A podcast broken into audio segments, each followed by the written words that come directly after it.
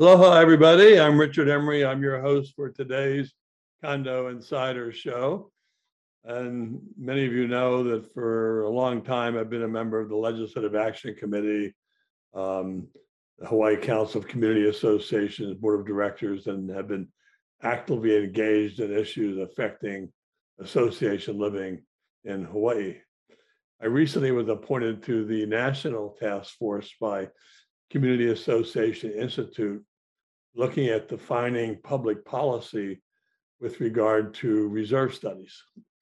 And this all stems from the collapse of the Surfside condominium in Florida, which now every legislature across the country is looking for ways to get credit for introducing a bill on how they will single-handedly solve this problem with respect to condominiums and mandating condominium inspections and mandating engineering reports and things along that line.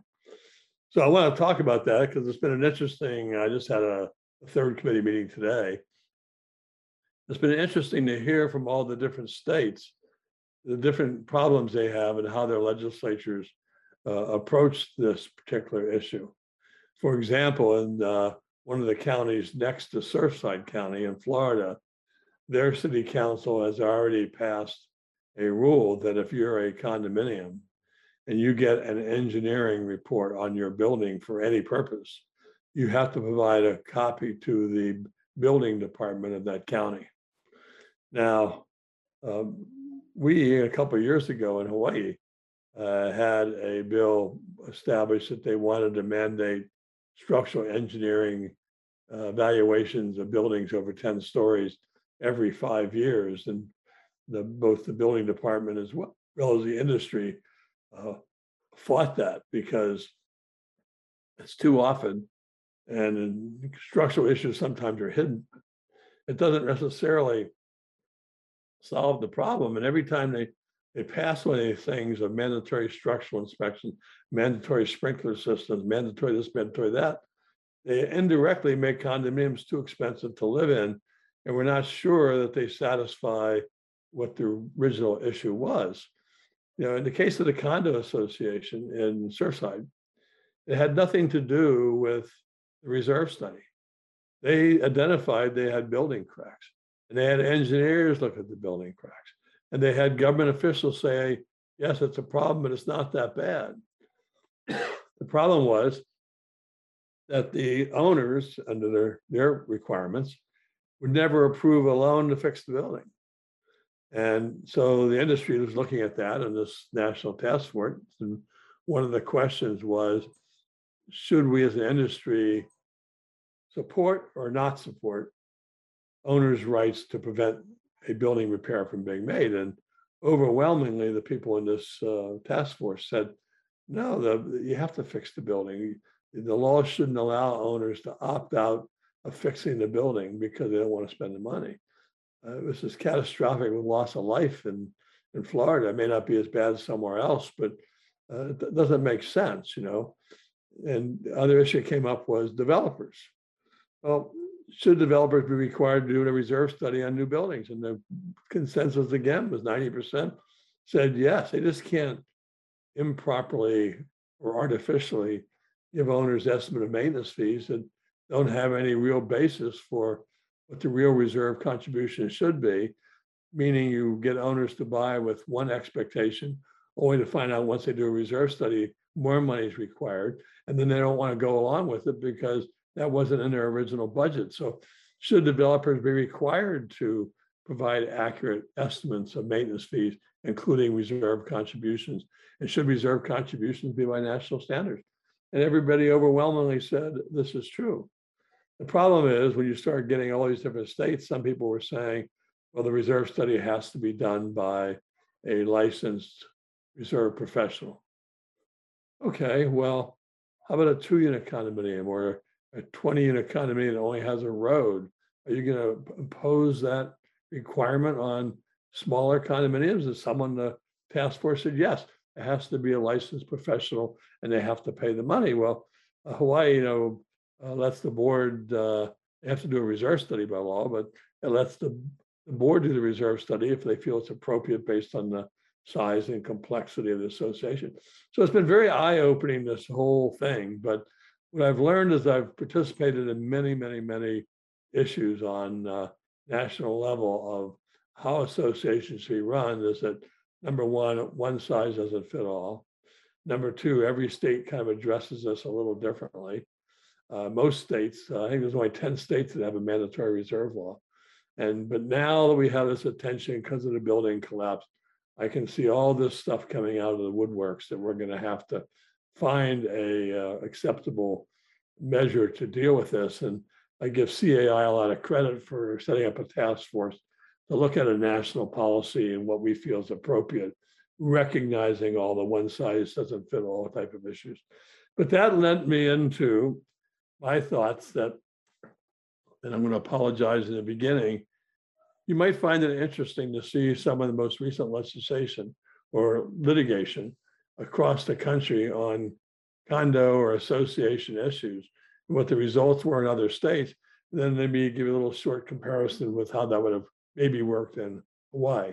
And my apology is going to be because I have to look at the, the uh, nine examples I have here, and hopefully we can get through all nine examples. Um, I have to look and I want to read two or three sentences so I don't get this wrong. So I'm going to look down from the screen while I read this to you, and I apologize. And uh, but it's the only way I can figure out how to do this. But this is this month's 2021, August, notable legal decisions. The first one. In Channel View East Condominium Association versus Ferguson, the Michigan Court of Appeals ruled that neither the Michigan Condominium Act nor the association's bylaws permitted the association to file a lien against the unit for unpaid fines.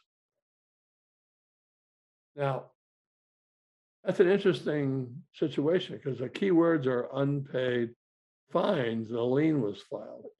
You may remember last year when we talked about Act 187, it was 187, where associations here in Hawaii used to have the pay first, dispute later. So association can find someone and you had no legal right to dispute that unless you paid it first. And so if you didn't pay it, then in the old days, association would put pressure on you by foreclosing on you, then by non-judicial foreclosure. Well, the law was changed in Hawaii. And the difference is that the association certainly has the right to put a lien on you in Hawaii and foreclose on you if you aren't paying common assessments, maintenance fees, special assessments to apply to everybody.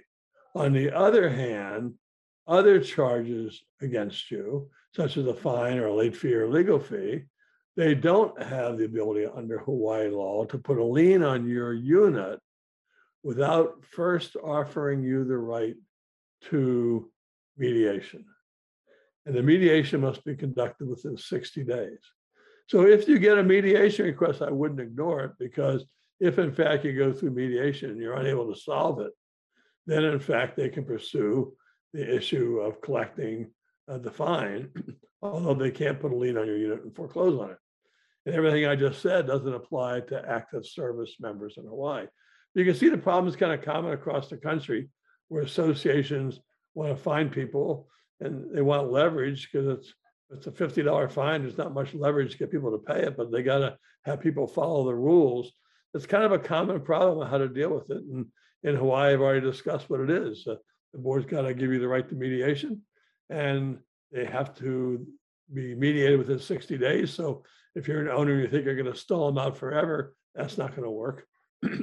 so then Hawaii, then they can pursue a collection action uh, against you with exclusive of foreclosure. And, and, and, and certainly they can get a judgment in court uh, theoretically for you.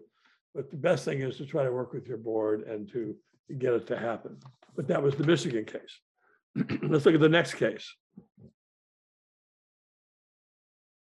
In Hunter versus Catalano, the Florida Court of Appeals held that the Florida Homeowner Association Act did not require a dispute between homeowners to be mediated. Well, it's kind of a similar situation that uh, uh, the Association filed a mediation in Florida against an owner. They didn't want to go to mediation.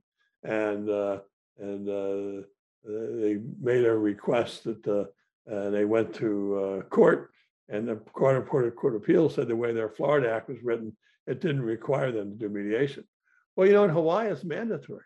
Mediation is mandatory by the board, it's mandatory by the person following the mediation, which should be an owner in this case. So you don't have a choice, you have to go to mediation. And yeah, you can not show up. And, but you're gonna be in violation, and under Hawaii law, they could then say, I'm filing a motion in court to force you to go to mediation. And if the judge agrees, you're gonna have to pay all the legal fees they had by statute for not showing up and going to mediation and forcing the association or the owner forcing the association to file a claim in court to force you to go to mediation. But you can see this alternate dispute thing is, is a problem nationwide. And, and frankly, Hawaii gives you more options than any state I know. They give you facilitative mediation, evaluative mediation, non-binding arbitration. And yes, you can go to a board meeting and just have a talk story session before you file litigation. So you have lots of ways to resolve disputes here. Most prevalent being evaluative mediation, which is uh, funded by the Real Estate Commission here in Hawaii. And you have to pay half of the first hour of the mediator's time, about 175 bucks. Under evaluative mediation, that judge can take the judge off, retired judge, takes the gloves off and tells each party directly what he thinks and tries to drive a resolution to the problem. Very successful here in way. The third case is May versus Spokane County. The Washington State Court of Appeals ruled that the court order was sufficient to declare a discriminatory covenant void without physically altering the recorded documents. The court noted that even though a state law provided a mechanism for doing so, erasing a historical record of racism would be a dangerous because it risks forgetting and denying the horrible truths of racism. In this case, what happened, there was a court order uh, regarding discrimination. But the governing documents were never changed to record the discriminatory language was in the governing documents. And this court ruled, rightfully so, that the fact that the documents were um, not amended and, and corrected to correct the proper discrimination language had no effect on the court's order and future discrimination claims, that the court order would trump the fact that they weren't in the documents. The fact you didn't put them in your documents doesn't give you um, a reason to look at that one discriminatory conduct and claim that the association lost as a single issue within the court when the court basically ruled that the governing documents were were uh, unconstitutional and uh, requiring us. So that's basically a written argument about uh, uh, whether you have to, uh, if you have a court judgment or a court order, uh, is it only limited to the one case you just tried, or is it you have a problem down the road that uh, um, because the documents were amended that uh, you you still committed discriminatory practice because you haven't corrected this, and the, the Florida court said yes, probably rightfully so. Seems to me pretty logical if your governing documents are are uh, unconstitutional or violate state law, uh, that you can't enforce them, number one. Number two, it holds out to now and everybody in the future. And yeah, you should amend your documents, but whether you did amend your documents or not, doesn't affect the order of the or- court and, and future claims. So pretty interesting, but uh, pretty predictable in that case. And we'll do one more, then we're going to take a short break. In Turin Mills LLC versus Leisure Acres Association. I'm not making up these names, by the way. This is exactly what it is. The Indiana Court of Appeal ruled the property owner lost the right to complain about the association enforcing their covenant documents because the owner had complied with them for 13 years. So anyway, uh, I have a similar case I'm an expert in right now that where an owner buys in and wants to go back and say, procedures you used when you amended your documents ten years ago were incorrect. And so these documents don't apply to me. I know, it's hard to believe people say that. But in this case, you have a situation where the governing documents are there. They're provided to you when you moved in. You comply with them for thirteen years. And then you try to say, well, they're not proper. And in this case, the court said, too late. You bought in. I don't know what the statute of limitations is on these issues, but uh, you bought in, you comply with it for thirteen years. We're throwing your case out of court because you, uh, um, this case is, uh, clear. You understood them, you complied with them. You never raised the issue before. Now, because things have changed, you want to not comply with them. So you, you sued the association. And, uh, at the end of the day, that owner was said, sayonara, you've lost. So on that note, we're going to take a one minute break I can again get myself organized. And I apologize for having to look down and read this, but I'll, I won't get it right. I don't do that. So we'll be back in one minute and review a couple more cases and call it a day and look for a bottle of wine.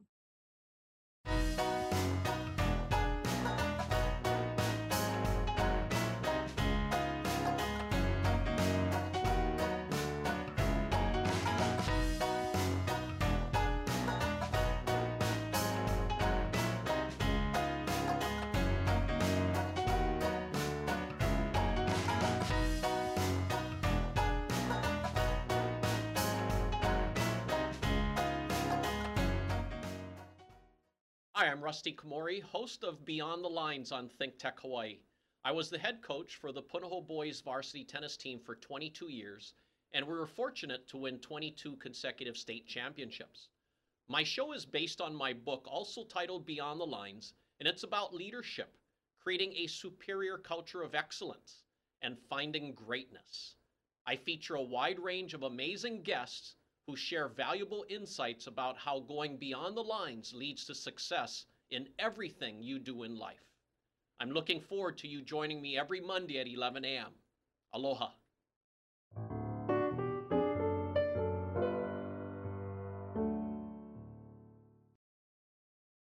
Welcome back to Condo Insider. We've been talking a little bit about the Surfside condominium and, and the reserves and all the issues that are gonna surface out of that legally and otherwise. And then on top of that, I said I wanted to share some of the most recent notable legal decisions across the country and what the courts ruled in other states and kind of related to Hawaii and how it kind of fits in. And um, I'm not going to apologize anymore, but I've got to read these things so I get them accurate. So here we go. Westgate Townhome Association versus Curse. The Illinois Appellate Court ruled that the association board was not protected by the business judgment rule when it decided an owner violated the rules because the board failed to provide the owner all of the evidence of the alleged violation. Understand what this says.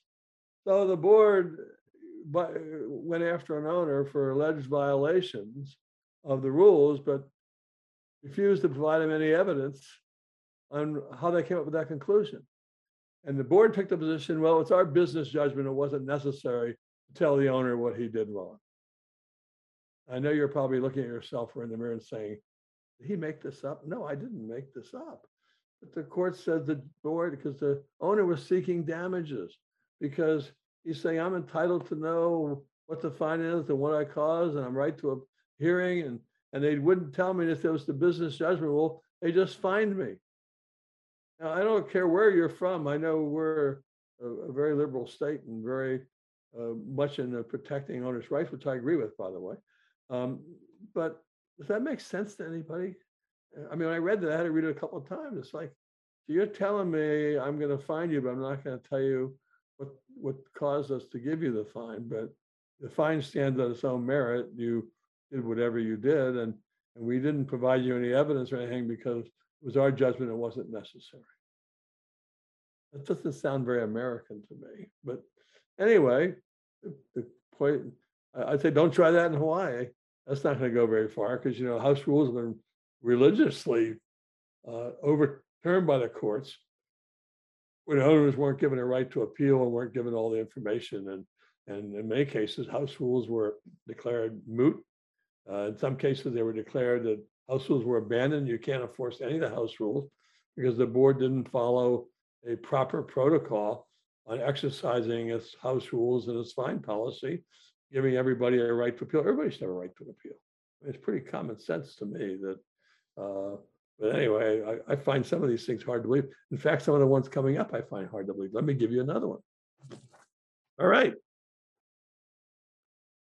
Jeffrey Moyes versus the Williamsburg Townhouse Cooperative.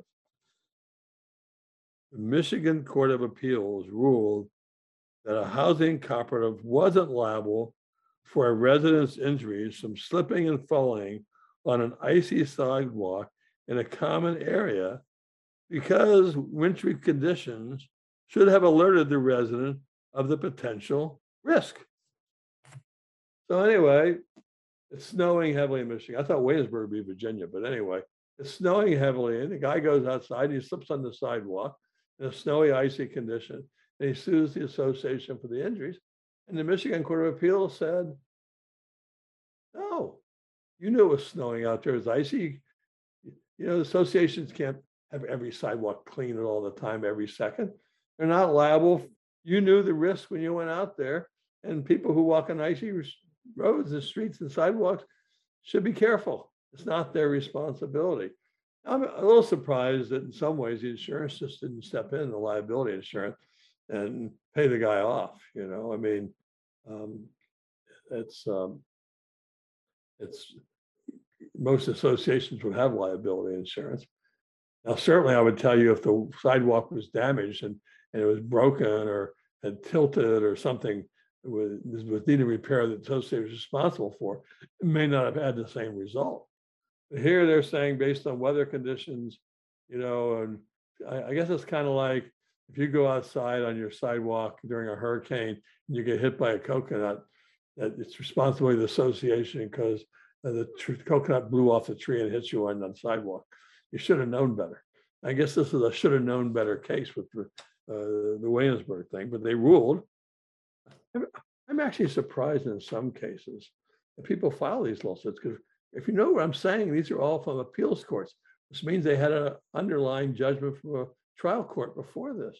I have a case right now on Kauai where the, the, the, the, public path is on private property, but it's a weird set of circumstances. The association owns it. They have an easement with the city, but it's not quite clear the documents. But anyway, they've had several injuries. So the county approved putting up two signs, one at the entrance and once at the very top. And they're saying, this is a dangerous trail. The county has closed it. Do not proceed, high risk. And I've now had two injuries on that trail. People saying, well, I saw the sign, but other people were doing it. So I thought it was okay. And I broke my ankle in three places. I don't know what's going to happen with the insurance and the courts yet, but I mean, give me a break, you know, there's two big signs saying, no, the trail's closed, it's dangerous. But they climb around the sign and the fence and go down and then trip and fall and break three places in their ankle. And it's like, how'd that happen? Must be the association's fault. Anyway, onward. Board of Directors of Winnet Park Condominium versus Bordage. The Illinois Appeals Court ruled that fines and legal costs were improperly billed to an owner because the board did not set a reasonable date and time for a hearing and didn't give the owner any notice. That's going back to what I said earlier on the other case. You have these fines, you have to notice the owner. And they're entitled to a hearing, and most people should say, if you want to appeal this, you have, I don't know what Illinois' rules are as collecting fines. I know in Hawaii, you can collect fines, but you have to have this mediation and you have to give the notice and they have to have a right to a hearing and you have to go through some steps. But in this case, the association didn't give the owner any notice of when the hearing would be and went ahead and executed on the fine anyway. I know. I can't believe this happens.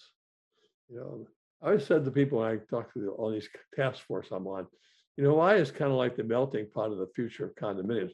We have eighteen hundred condominiums in Hawaii, and I've seen about everything you can imagine in lawsuits and arbitrations and disputes. But anyway, moving along to Harmony Haus Westlake LLC versus Parkstone Property Owners Association. Federal case, the US Court of Appeals ruled that allowing a sober living facility to operate in a community restricted to single-family residents was a necessary accommodation under the Federal Fair Housing Act, but the sober living facility operator failed to justify the number of residents desired there. And we kind of see that with, uh, um, uh, what I call it, the childcare facilities. People in a single family uh, homeowner association want to have a childcare facility. And this case was a sober living facility. And what the federal court says, well, you know, it's a reasonable accommodation for that owner to come to the association and say, I want to operate a sober community facility. But what the owner didn't do is justify, so it's kind of a partial win, partial loss, didn't justify the number of people he wanted to have in the home and, and those types of things. But, you know, we always see these discrimination issues un- under fair housing. And we caution boards all the time to be careful about when they get these complaints for emotional support animals or parking stalls or things, to be very careful what they're doing. And, and we suggest they talk with their lawyer because we have the Hawaii Civil Rights Commission here, whose job is to defend the rights of the disabled. And I support that. We need to defend their rights, but there's a lot of touch and go stuff. I see some of these claims that go through this. But in this case, it was real, having a, a facility was deemed a reasonable accommodation. But on the other hand, the operator didn't justify how many people he would be allowed to have in his facility. Moving along, I'm running out of time. The last one is Hall versus Shadow Glen Homeowners Association. The California Court of Appeals ruled that an association was not liable for injuries to a visitor walking across the street after parking on a busy road because guest parking was not available. Pretty self-explanatory. Guest parking wasn't available in the condo. He parked in a busy road, walked across the street, got hit. It's not the association's fault that the guest parking was full. So I hope you guys are all amazed at some of the stupid cases I see. I'm just, I'm just amazed at some of the things that people think they can say, but uh, maybe it's the lawyer's fault because I think the lawyers are, well, if, if they got, if they got a client, will give them a check, they'll take any case. But the reality of this is that um, that's kind of the kind of legal stuff that's going on. I would tell you, you can expect next year's Hawaii legislature to address the uh, engineering issues of Surfside and reserve studies and developers' responsibilities.